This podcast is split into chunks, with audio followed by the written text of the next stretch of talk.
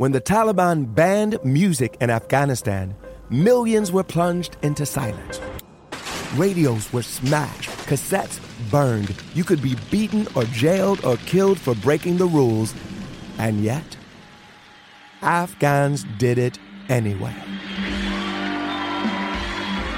This is the story of how a group of people brought music back to Afghanistan by creating their own version of American Idol. The danger they endured. They said my head should be cut off. The joy they brought to the nation. You're free completely. No one is there to destroy you.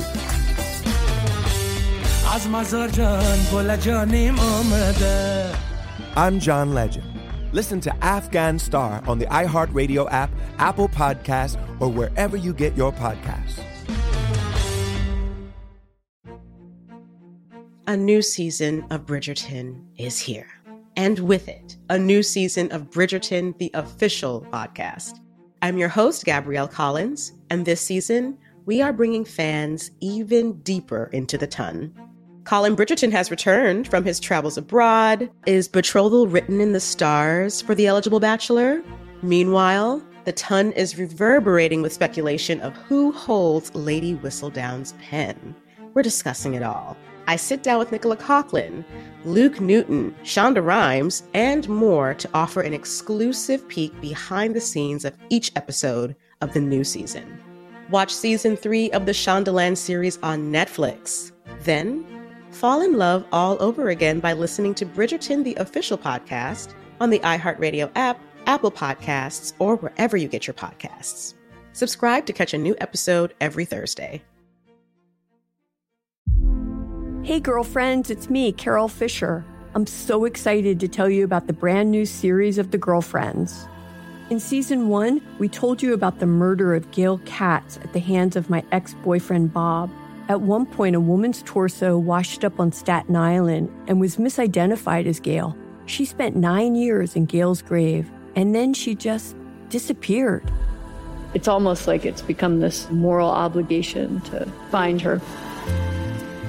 And that's what we're going to do find this missing girlfriend and tell her story. With the help of some of your favorite girlfriends from season one, like my producer Anna. Oh my God. My friend Dr. Mindy Shapiro. Hi, it's Dr. Shapiro, and I'd like to speak with the deputy medical examiner. And of course, Gail's sister, Elaine Katz. Having no closure, it kills you. Join us as we try to solve a 35 year old cold case. It's not going to be easy, but it's going to be one hell of a ride. what? I can't believe this. Listen to season two of The Girlfriends, Our Lost Sister on the iHeartRadio app, Apple Podcasts, or wherever you get your podcasts.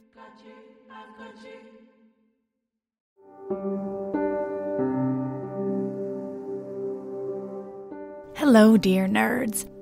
This is Let's Talk About Myths, baby. I'm Liv, your resident nerd who's getting more and more excited by the moment for not only the end of this story, but what's coming next. Spoilers, his name is Odysseus and he encounters literally every cool ass monster you could imagine Cyclops, witches, sirens, you guys, just so many fun things. Anyway, we're not there yet. We still get to hear the insane ending to the story of Orestes and Electra and what results from their anger toward their mother and her new husband Aegisthus for what they did to the children's father, Agamemnon, who, of course, also killed their sister. Convoluted? What's convoluted? This is episode 46 Matricide Mania! Furies, Furies Everywhere. The Oresteia, Part 3. Where we left our intrepid siblings on the last episode of this series, Electra and Orestes plan to kill both Aegisthus, their mother's new husband, and their mother herself. But it is, of course, our badass and very, very angry Electra who will do the killing of their mother. They have with them Pylades, Orestes' friend, who doesn't really say much in the play Electra, but he's there, and the old man who rescued Orestes from Argos when the plotting of Aegisthus and Clytemnestra began those many years ago. Orestes, Pylades, and the old man have left to work through their end of the plot to kill Aegisthus. Electra, meanwhile, is waiting for her mother to arrive. Clytemnestra will be told that her only living daughter, Electra, has just been given birth to a son, and she'll be more than eager to visit her daughter and her new grandson. Screams are heard in the distance, and before long a messenger arrives to tell Electra that Aegisthus has been killed.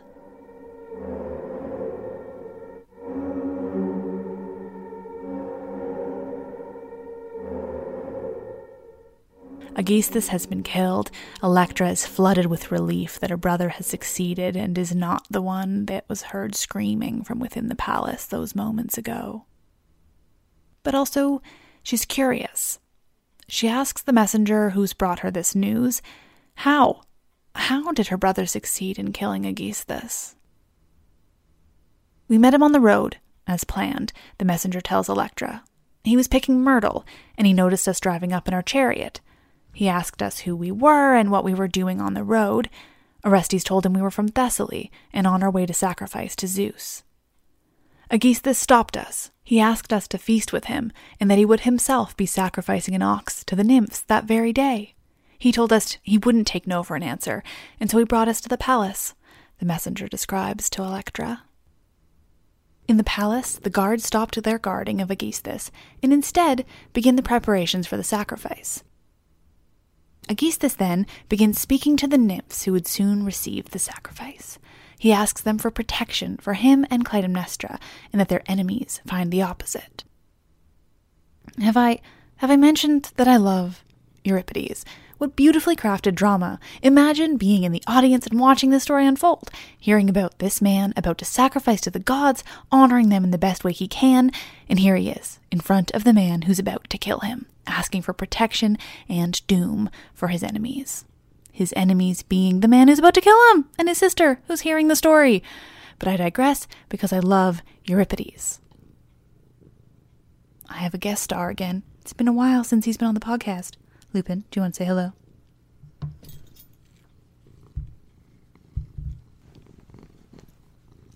It's a snow day, so the cat's inside and looking for a lot of attention. The messenger continues, telling Electra that after he'd prayed to the gods, Aegisthus pulled out a large knife and begins the sacrifice. And when it's done, he turns to Orestes and, handing him the knife, tells him that he's heard of the talent the Thessalians have in quartering animals. Ah, what a skill to be known for. Orestes, with a glint in his eye, takes the knife and cuts up the ox. Examining it, in case this gets suspicious. He tells the man he doesn't know is Orestes that he fears a plot by none other than Orestes. Somehow he's able to tell Orestes is not from Thessaly in the way he takes apart this animal. And man, the lives of the ancient Greeks were something else. Am I right? I mean, how do they know that? And just FYI, I am leaving out a lot of details when it comes to the cutting up of this animal. Like, no holds barred for Euripides when it comes to this shit. But Orestes powers through, not taking the bait and continuing to prepare the animal for the sacrifice. Aegisthus, still uncertain, bends down to examine the entrails. Seriously, what is this life? As Aegisthus is bent over, examining way too closely the bloody, nasty bits of a dismembered animal, Orestes raises his arm high above Aegisthus, meat cleaver in hand, and brings it down on his spine, breaking his back with a fucking meat cleaver.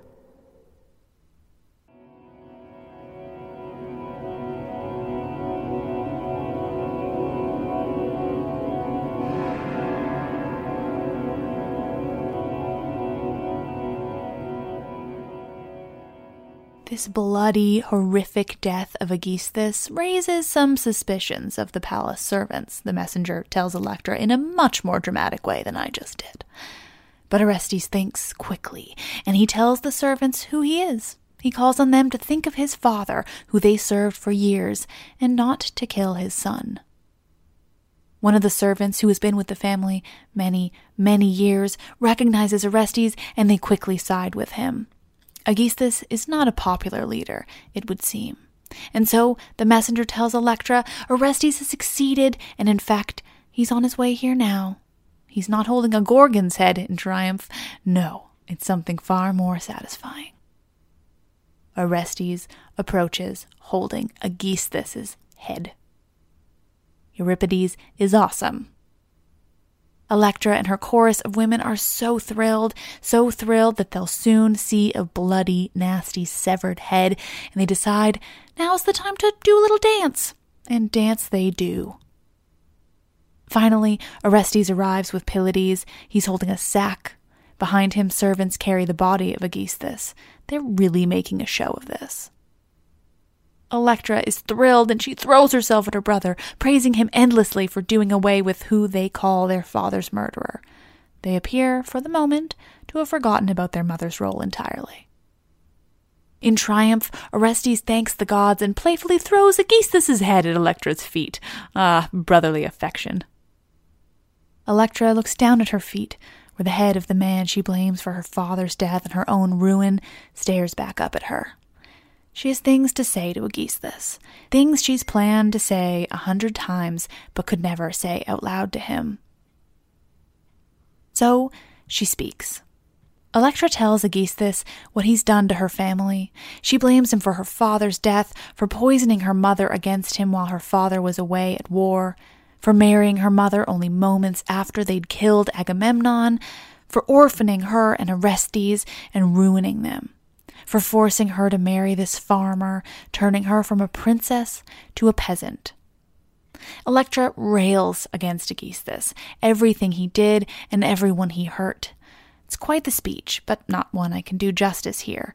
The point is, Electra is mad, and she's fucking glad this man is dead and that his head is at her feet. When she's finished, they have the servants bring Aegisthus's body inside so it doesn't tip off Clytemnestra, and good timing, too, because only moments later they spot her as she travels toward Electra's cottage.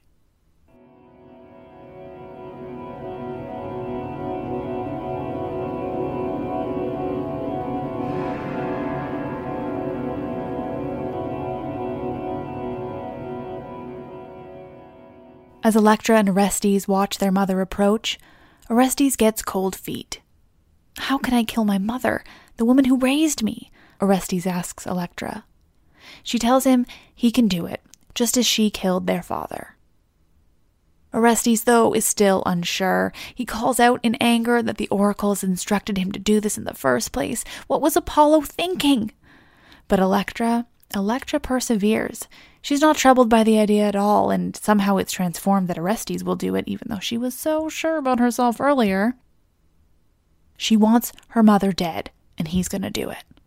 Electra reassures her brother, telling him that Apollo told him to do it, so surely it's the right thing to do. She reminds him that their mother killed their father, that she betrayed him with Aegisthus and betrayed her children in her decisions. Electra is fucking pissed, and she's not budging on the whole matricide issue. Orestes, though, is thinking about the consequences. If he kills his mother, he'll be banished. But if he doesn't, Electra tells him he'll be guilty of disobeying the gods. Orestes questions everything. Is it enough that he was instructed by Apollo's oracle to kill his mother? Does that make it all right? But it's clear now Orestes isn't in charge of this plan. He started it, sure. He showed up with the grand plan to kill them both and be done with it. But it's Electra, though, who's far more certain of herself. She takes charge, and she doesn't let Orestes back out of this plan. Finally, she instructs him to go inside and prep things, prepare the trap, just as Clytemnestra prepared the trap for Agamemnon. And so, once again, Euripides makes it clear why I choose his version of many stories in the ancient Greek canon. Electra may be a dark soul here, ruined by the tragedy in her life. She may be hell bent on having her own mother killed, no matter the consequences. But she's still a she, and she's very much in charge. Here, Electra is a woman with agency. Sure, it's a dark fucking agency, and she probably should have found a way to just see a therapist instead of taking out her deep seated anger in this way, but regardless, she's fucking in charge and it's badass.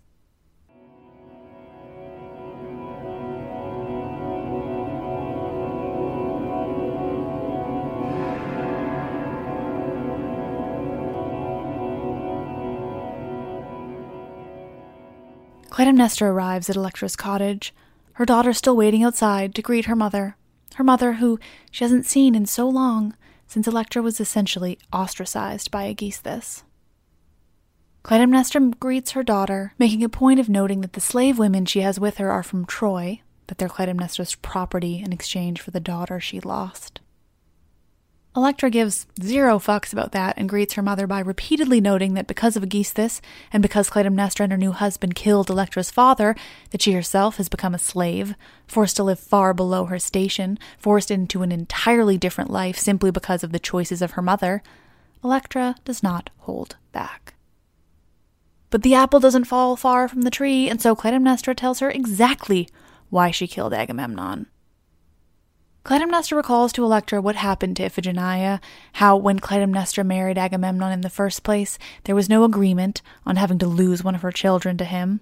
How if Agamemnon had needed to kill Iphigenia to save their other children, or to save countless of other people, perhaps then it could have been more understandable to her. But no, he did it because Helen had run away with Paris and he wanted to wage war. There was no righteous reason to have her daughter killed. And not only that, Clytemnestra tells Electra, but when he returned from war, he returned with a woman he wanted to install as another wife. And that was it, Clytemnestra explains. But in return for his bringing back another woman, Clytemnestra found herself another man. But, she says, it's only ever the women that get blamed, or thought poorly of, for decisions like this. Agamemnon brought home another woman, but is that mentioned? No, just that Clytemnestra was with Aegisthus. It's never the men who started it in the first place to get blamed, never the men, even when they cheated first. Anyway, I love Euripides. Clytemnestra even poses an alternative history to this. What if, she asks Electra, it was Menelaus who was stolen off to Troy? Would she, Clytemnestra, have been expected to kill Orestes? How would Agamemnon have reacted if that had been the case?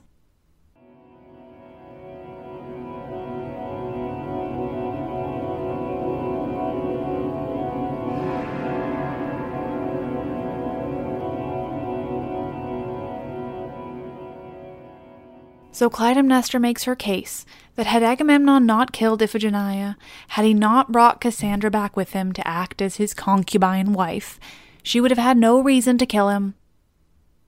And with that, she tells Electra to speak freely, to tell her why it wasn't just that Clytemnestra murdered Electra's father. And Electra does. She also makes some less than ideal points from a feminism perspective. Electra tells her mother from the moment Agamemnon left for Troy, she was doing things she shouldn't, making herself look as beautiful as she could, acting as though her husband wasn't away from war. Not great, Electra, but you're mad, we get it. Electra does rightly point out to Clytemnestra that, regardless of what Agamemnon did to deserve death, did Orestes and Electra deserve exile?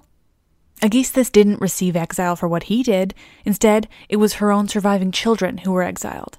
He got to live in the palace, their childhood home, whereas they were forced to live among peasants, a very different life than they'd had before. Electra finishes with this If the murder of my father was justice for the murder of my sister, then the murder of you, Clytemnestra, by me and Orestes, is justice for the murder of your husband. Clytemnestra tries to show remorse for what she did, tries to suggest that Electra can be let back into the fold, that Aegisthus will no longer treat her as he did. But of course, that's not enough. Finally, they get to the reason Clytemnestra believes she's been brought here to sacrifice in celebration of Electra's new child being ten days old. Electra welcomes her mother into her home.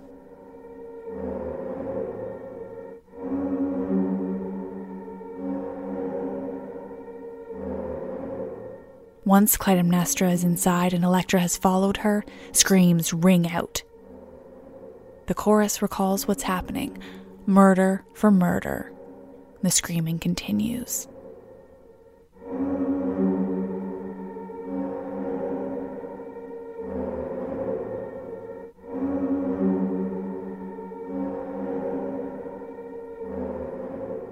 Finally, Orestes and Electra come out of the cottage they're covered in their mother's blood. The siblings immediately regret what they've done. What follows is an ode, spoken in strophes and antistrophes. Orestes to Electra, then both to the chorus, the chorus to them.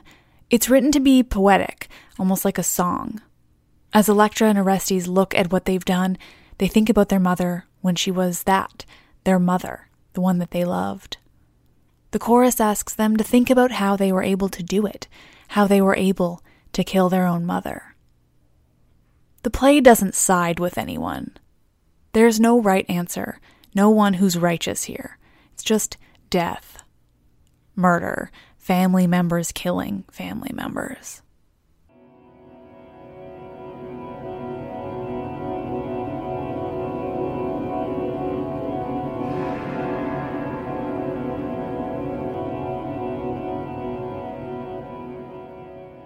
Bear with me as we transition to Euripides' other play, Orestes.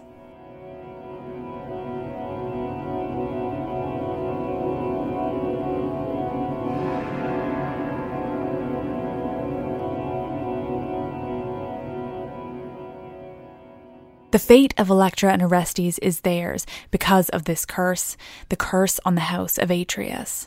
The curse of Tantalus and Pelops and Niobe and Atreus and Thyestes and Aegisthus and Agamemnon, and now Orestes and Electra. There's just no way to escape that family unscathed. It's been six days since Orestes, with the help of Electra, killed their mother, Clytemnestra. Six days, and Orestes is now bedridden with a horrible illness brought on by the Furies, the Erinyes, or, when the humans are trying to get on their good side, they call them the Eumenides, the kindly ones. When he's lucid, Orestes cries and cries for what they've done, and when he's not, he's struck with madness, running around as though he has no idea what's going on. Electra explains that due to their matricide, the people of Argos have been instructed not to harbor them in any way, and so for now, they're outcasts, still within their city, still within the palace, but that may not last much longer. The city is to take a vote on whether the pair will be stoned to death. But there's some hope, Electra explains to the audience, having given them a rundown of where things stand. Menelaus has returned and hopes to help the siblings.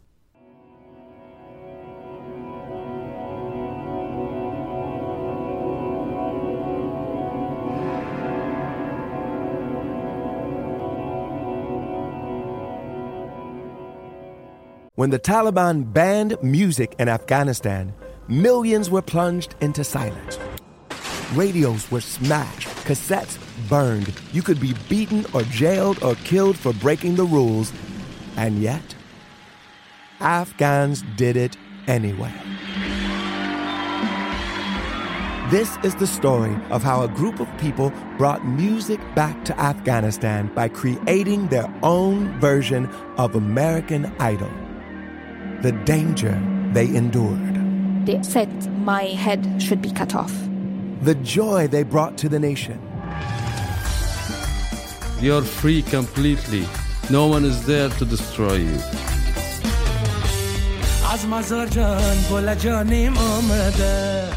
I'm John Legend. Listen to Afghan Star on the iHeartRadio app, Apple Podcasts, or wherever you get your podcasts. A new season of Bridgerton is here. And with it, a new season of Bridgerton, the official podcast. I'm your host, Gabrielle Collins, and this season, we are bringing fans even deeper into the ton. Colin Bridgerton has returned from his travels abroad. Is betrothal written in the stars for the eligible bachelor? Meanwhile, the ton is reverberating with speculation of who holds Lady Whistledown's pen. We're discussing it all. I sit down with Nicola Coughlan, Luke Newton, Shonda Rhimes, and more to offer an exclusive peek behind the scenes of each episode of the new season. Watch season three of the Shondaland series on Netflix. Then, fall in love all over again by listening to Bridgerton, the official podcast, on the iHeartRadio app, Apple Podcasts, or wherever you get your podcasts. Subscribe to catch a new episode every Thursday. Hey, girlfriends, it's me, Carol Fisher. I'm so excited to tell you about the brand new series of The Girlfriends. In season one, we told you about the murder of Gail Katz at the hands of my ex boyfriend Bob. At one point, a woman's torso washed up on Staten Island and was misidentified as Gail. She spent nine years in Gail's grave, and then she just disappeared. It's almost like it's become this moral obligation to find her. And that's what we're going to do find this missing girlfriend and tell her story. With the help of some of your favorite girlfriends from season one, like my producer Anna. Oh my God. My friend Dr. Mindy Shapiro. Hi, it's Dr. Shapiro, and I'd like to speak with the deputy medical examiner. And of course, Gail's sister, Elaine Katz. Having no closure, it kills you. Join us as we try to solve a 35 year old cold case it's not going to be easy, but it's going to be one hell of a ride. what? I can't believe this. Listen to season two of The Girlfriends, Our Lost Sister on the iHeartRadio app, Apple Podcasts, or wherever you get your podcasts.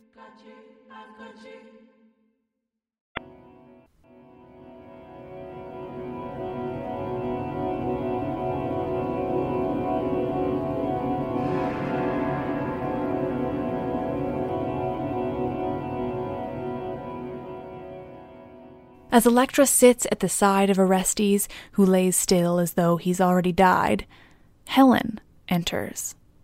That's right, Helen, of all the trouble in the world, has been brought to Argos by Menelaus, though he's hidden her away from many of the people in the palace. And with them in Argos is Hermione, their daughter from long before the Trojan War. Helen is a bit of a bitch, honestly, and the first thing she notes to Electra is that Electra's still unmarried. So she's off to a good start, making up for, in a way, starting the biggest and longest war Greece has ever seen. She wishes to visit her sister's tomb to bring some offerings, though she doesn't dare be seen by anyone related to someone who died in Troy. So her daughter Hermione visits for her, after Electra pretty rightly notes that it shouldn't be Electra who does it. Helen leaves, and Electra's found a new person to blame for everything that's happened though she's not the only one to blame. Electra has no qualms about continuing to blame Apollo and his oracle. The oracle told Orestes to kill his mother. That was clear. So why is he being punished as though this act was not requested by the gods?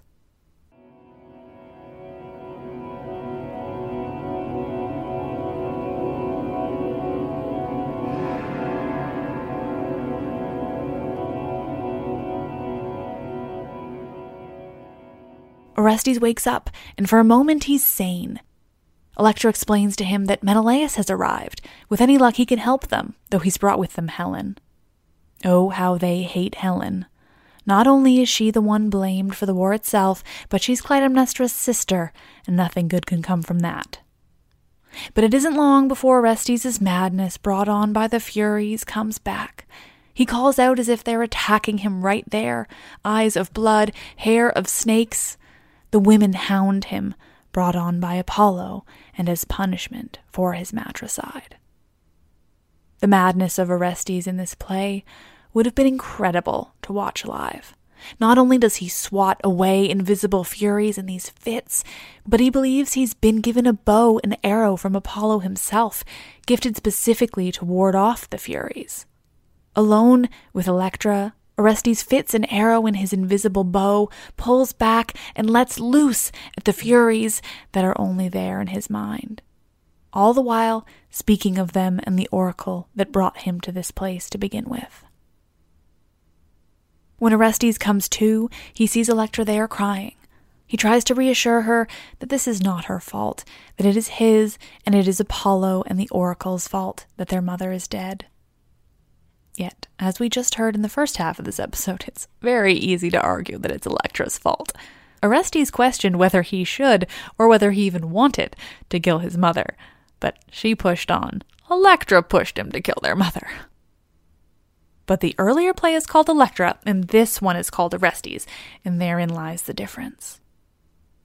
It's fascinating what Euripides was doing with these two plays. They're vastly different in tone and the way they're put together, For the zillionth time, I'd highly recommend you read them both. I can tell you the stories, but I can only tell you so much about the brilliance that was Euripides.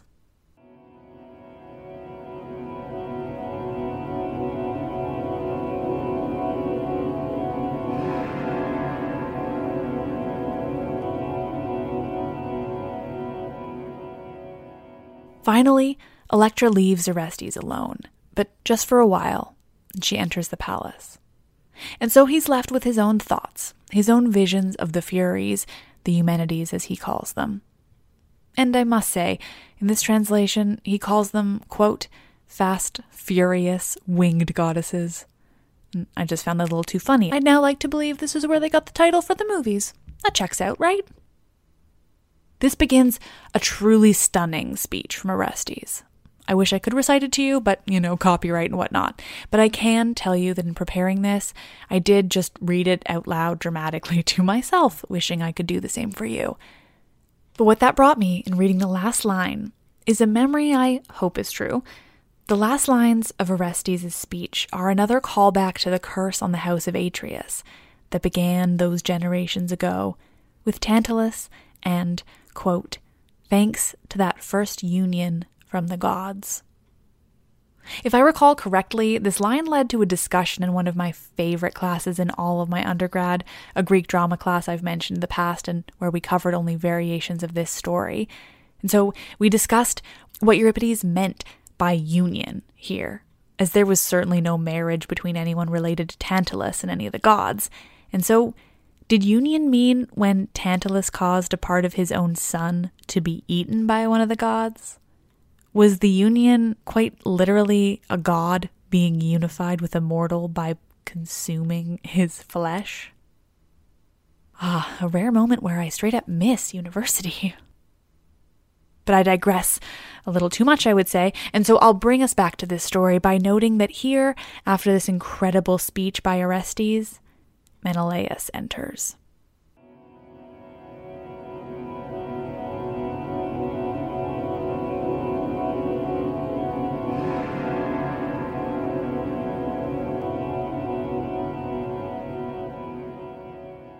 Menelaus enters and asks the chorus of women where he might find his nephew, Orestes. Orestes, though, is just off to the side, and before the women can point a finger, he runs up and wraps himself around his uncle's legs in the supplicant position. Menelaus has heard of what's happened to his brother Agamemnon and to Clytemnestra in return. And Orestes doesn't mince words. He's eager to admit to his crimes to Menelaus in an attempt to find some sort of salvation with his uncle, king of Sparta. The two discuss what's happened, how Orestes was told by the oracle to do the deed, and how he's now being haunted by the Furies, the Eumenides, in exchange for the matricide he committed. But this whole affair appears to warrant all the drama you can imagine because now another man arrives Tyndareus, father of Helen and Clytemnestra. He's there to speak with Menelaus, but of course he immediately spots Orestes and is pretty annoyed to see him there, given he's so recently killed Tyndareus' daughter, Orestes' own mother. Menelaus being, well, you remember him from the war. He stands up for Orestes, noting that Agamemnon is his father, and so Orestes is his nephew, and he's there to listen to him. Now, Tyndareus is no saint. His speech to Menelaus and Orestes is something else. He notes that, sure, his daughter killed her husband, and that was pretty awful, but that she should have been exiled as usual rather than killed, and fine, he's not wrong there. But then he brings up Helen out of nowhere, calling her a vile woman, and that he basically hates her too, so maybe this dude shouldn't have had daughters. And fine, his wife did have sex with a swan and then laid some eggs, and from those came four children, and fine. There are a zillion different myths that tell a zillion different versions as to who was actually Tyndareus' child. But even in this rambling nonsense of mine, he's still kind of a dick. Orestes tries to defend himself, but Tyndareus isn't having it. Before he leaves, he emphasizes to Menelaus the strength of his anger at this situation. He tells Menelaus that if he remains and helps Orestes and Electra out of this, he's no longer welcome in Sparta at all because I guess Menelaus is king, but Tyndareus is still there and in control somehow.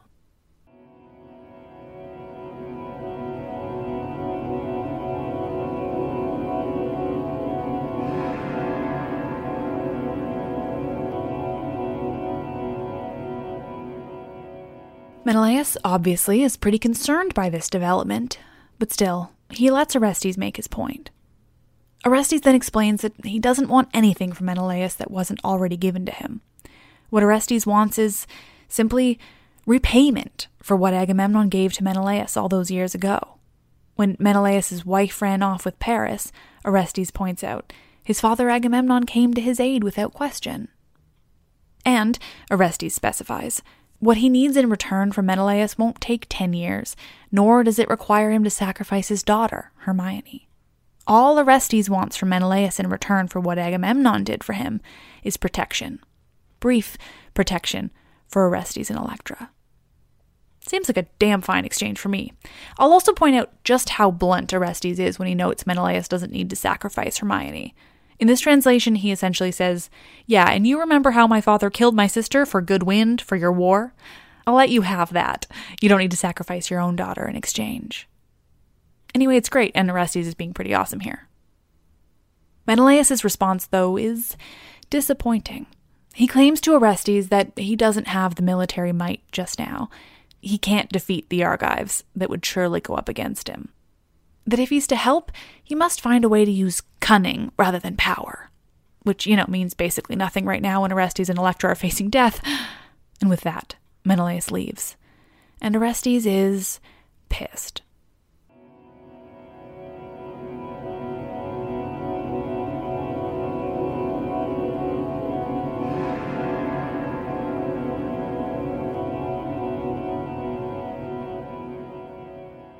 The people of Argos vote. The siblings are to die. But Orestes catches them just after and convinces them not to stone them to death, but that he and his sister will kill themselves instead. Orestes and Electra deal with this news, finding some solace in each other. And Orestes' friend Pylades, he's still there too. And if he was almost entirely silent in Electra, he's got some things to say now.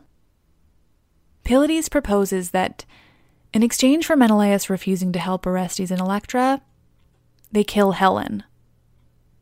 Because, I mean, at this point, why not?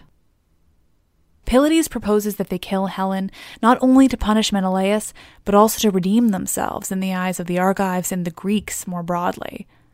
Is there a more hated woman in all of Greece? The plan would be this Electra, Orestes, and Pylades would go into the palace intending to kill themselves as they agreed to.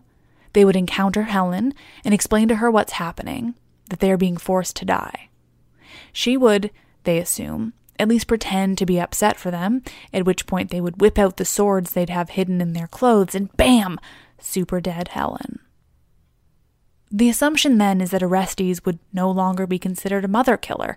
Instead, he would be lauded as having avenged all the fathers, sons, brothers, husbands who died in Troy, all on behalf of Helen. It's a super fucking dark plan, if I'm being honest.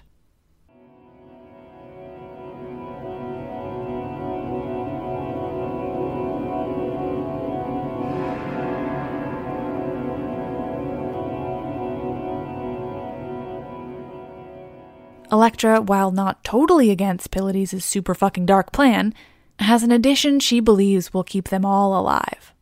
She explains to Orestes and Pylades that Hermione, Menelaus and Helen's daughter, is at Clytemnestra's tomb at that very moment, pouring libations for her aunt on behalf of Helen herself.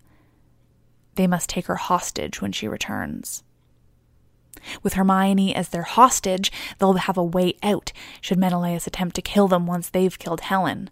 They'll simply threaten to kill Hermione, too, Electra proposes, because everyone in this story is super fucked up. To this, Orestes tells Electra that, physically, she's as much a woman as any other, but her mind is that of a man's. Which normally I might take some offense to, but given he's telling her this because she's willing to kill with little to no necessity, I think he's kind of right. Orestes and Pylades head into the palace to prepare their part of the plan, the third murder they're about to put to their name, while Electra remains outside waiting for Hermione to return. She recruits the chorus of women to help her dividing them off so they may watch the road, both for Hermione and to warn anyone else who might be approaching, who might throw a wrench in their maniacal, murderous plan.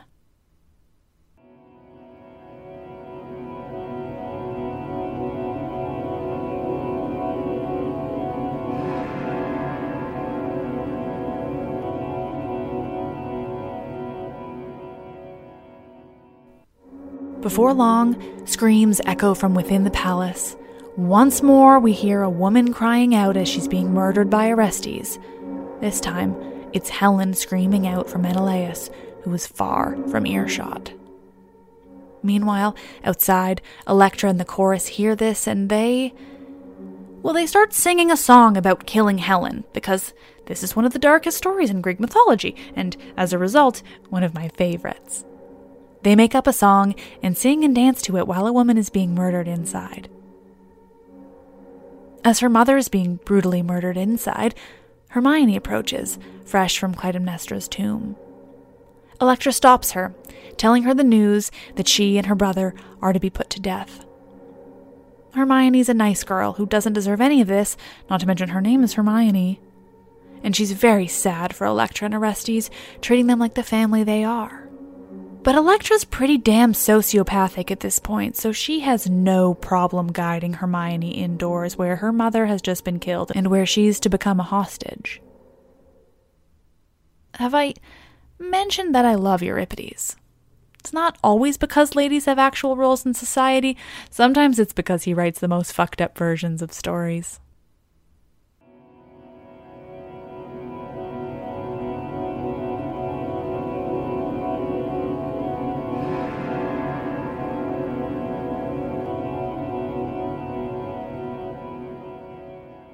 Not long before Menelaus arrives at the palace, having heard that Orestes and Pylades have killed his wife.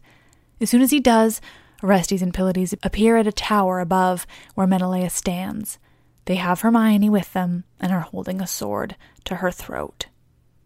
Orestes calls down his terms, convince the Argives to allow Electra and I to stay in our palace and live as we always have, or else we'll kill your daughter definitely a totally normal conversation to be having and definitely not insane at all. You want to stay in your home and hometown after you've killed the new king, your mother, the queen, and her sister, who also, fine, happens to be the most hated woman in all of Greece. Menelaus is pretty surprised by this whole thing and doesn't really know how to handle it. First, he tries to call Orestes' bluff, noting he won't actually kill Hermione. But Orestes pushes on, and Menelaus quickly agrees he does indeed want his daughter to live. Instead, though, of trying to get Orestes what he wants, he calls out to the people of Argos. Aren't they going to come and try to save Hermione? Aren't they angry that this man wants to be able to stay in Argos after what he's done?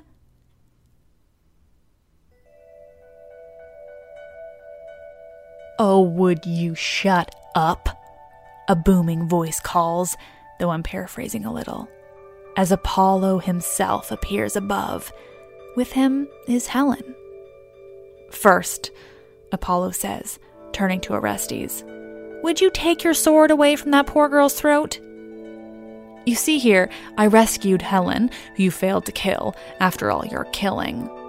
She'll live as an immortal alongside her brothers, the twins Castor and Pollux. Polydeuces is his Greek name, but everyone knows him as Pollux, and I don't want to say the other name. You, Orestes, for all your bullshit, you will need to live for one year outside of Argos, and after that, you must submit yourself to a trial in Athens, where the gods and the Eumenides will be the judge of you for what you've done. Hermione, who, you know, you've just threatened to kill, she'll be your wife. Isn't that romantic? Okay, I'm really paraphrasing Apollo here, but I like to think this is how he would have handled these types of matters. He goes on. Hermione was supposed to marry Neoptolemus, or at least he thought that's what would happen. But he's going to my oracle to ask for compensation for the death of his father Achilles, and there he's going to die by the Delphic sword. That guy's a huge asshole, though, so no one will miss him. Again, paraphrasing Apollo here.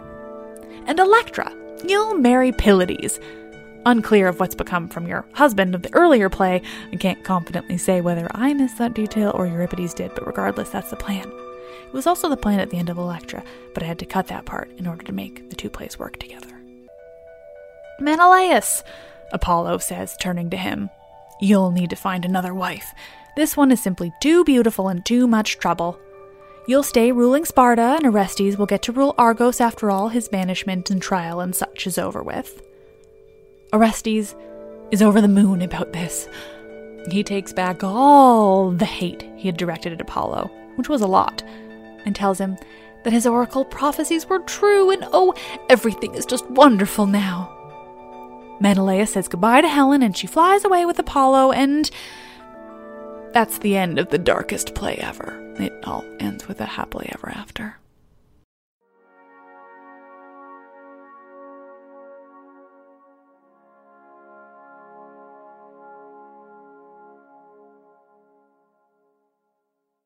Thank you all for listening. As usual, you're all lovely people, and I can't believe I get to come into your lives every week with a story from my favorite topic in the world. I know I've complained a bit about how much work this all is, and don't get me wrong, it is. But it's also the most lovely thing to have this many people waiting patiently for the next episode. Seriously, you guys keep me going. This episode was, once again, based primarily on Euripides' plays Electra and Orestes. This episode is really half and half, including some finagling to make them fit together as they're both two separate pieces. Electra has an end that does not mesh with Orestes at all, but I made it work. My copy of Electra is translated by John Davie, and my copy of Orestes is translated by Robin Waterfield. I will note that in order to put these two plays together into one coherent story, like I said, the ending of Electra needed to be changed. It ends in a way that could make it a standalone, and so when you turn it to Orestes, much of what's described at the end of Electra doesn't actually happen. For instance, different gods tell Electra to marry Pylades at the end of Electra, and then Apollo just tells her to do it again at the end of Orestes. I'd highly recommend you read them both anyway, because Euripides is awesome, but also because of a dramatic device that exists in many Greek dramas. You'll have heard this term before Deus ex machina, it's used now to mean ghost in the machine, but what it really means is God in the machine, and was originally used to refer to this device. Gods appear at the end of a play to force a resolution, whatever it might be. In the end of Electra, Castor and Pollux, the twin brothers of Helen and Clytemnestra who've been deified, appear to tell Orestes and Electra how to handle what they've just done. And of course, Apollo appears here using the same device. Often it's the only god's appearance in Greek dramas, and frankly, I love it, though it does kind of wrap things up in a bow in a funny way. Everything was kind of in the middle of happening at Orestes there, and then, bam, Apollo's here. It's all over. As I mentioned in previous episodes, you can also refer to Aeschylus' Oresteia, which are three plays about this story, or Sophocles' Electra and Orestes. They all wrote their own versions with certain details changed. I go with Euripides because he likes women for the most part, and also he likes violence and craziness, and it's just a bit more exciting. And, well, I have to read the whole damn things just to tell you guys, so I'm to find the fun ones. On another note, for you wonderful Patreon patrons, I have finally released another episode for the $5 and up Patreon tier. So if you donate a minimum of $5 a month, one, thank you. And two, there's a new episode live on the Patreon where I regale you with my trip to the ancient Acropolis. I learned so much from my visit there and the new Acropolis Museum and all sorts of other ways, and I wanted to put that into an episode for you all so you can feel like you were there too. The episode corresponds to a page on my website where I've included pictures from the areas I talk about with descriptions so you can see exactly what I was seeing and what I'm describing in the episode. If you just want to look at those pictures, it's mythsbaby.com slash acropolis. If you're not a patron and you're interested in hearing about this with the pictures, consider becoming one. Donating just $5 a month helps me so much, and you get access to a few extra episodes. This is also the beginning of a series. I'll also be covering the Parthenon itself in its own episode, as well as Delphi, and maybe more depending on how much content I have. I'm also working on getting out the episode on the movie Troy, where I talk about both how attractive many of the men are and how weirdly romanticized the whole thing is. Truly, though, I love you all. Thank you so much for listening and for recommending me to your friends or to other podcast listeners in general. It's so helpful, and I'm so grateful. You're the best. I'm Liv, and I love this shit, especially when this shit has furies.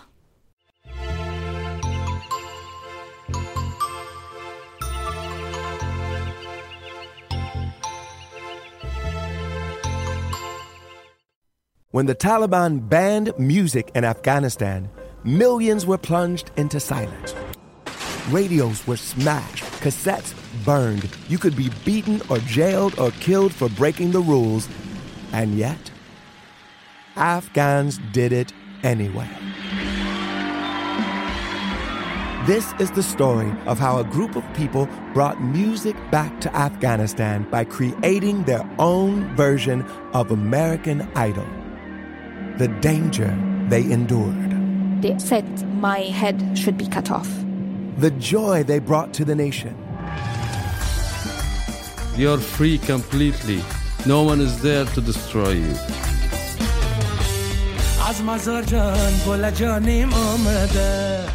I'm John Legend. Listen to Afghan Star on the iHeartRadio app, Apple Podcasts, or wherever you get your podcasts. A new season of Bridgerton is here. And with it, a new season of Bridgerton, the official podcast. I'm your host, Gabrielle Collins, and this season, we are bringing fans even deeper into the ton. Colin Bridgerton has returned from his travels abroad. Is betrothal written in the stars for the eligible bachelor? Meanwhile, the ton is reverberating with speculation of who holds Lady Whistledown's pen. We're discussing it all. I sit down with Nicola Coughlan, Luke Newton, Shonda Rhimes, and more to offer an exclusive peek behind the scenes of each episode of the new season. Watch season three of the Shondaland series on Netflix. Then fall in love all over again by listening to Bridgerton, the official podcast, on the iHeartRadio app, Apple Podcasts, or wherever you get your podcasts. Subscribe to catch a new episode every Thursday. Hey, girlfriends, it's me, Carole Fisher. I'm so excited to tell you about the brand new series of The Girlfriends. In season one, we told you about the murder of Gail Katz at the hands of my ex boyfriend Bob. At one point, a woman's torso washed up on Staten Island and was misidentified as Gail. She spent nine years in Gail's grave, and then she just disappeared. It's almost like it's become this moral obligation to find her. And that's what we're going to do find this missing girlfriend and tell her story. With the help of some of your favorite girlfriends from season one, like my producer Anna. Oh my God. My friend Dr. Mindy Shapiro. Hi, it's Dr. Shapiro, and I'd like to speak with the deputy medical examiner. And of course, Gail's sister, Elaine Katz. Having no closure, it kills you. Join us as we try to solve a 35 year old cold case. It's not going to be easy, but it's going to be one hell of a ride. what? I can't believe this. Listen to season two of The Girlfriends, Our Lost Sister on the iHeartRadio app, Apple Podcasts, or wherever you get your podcasts.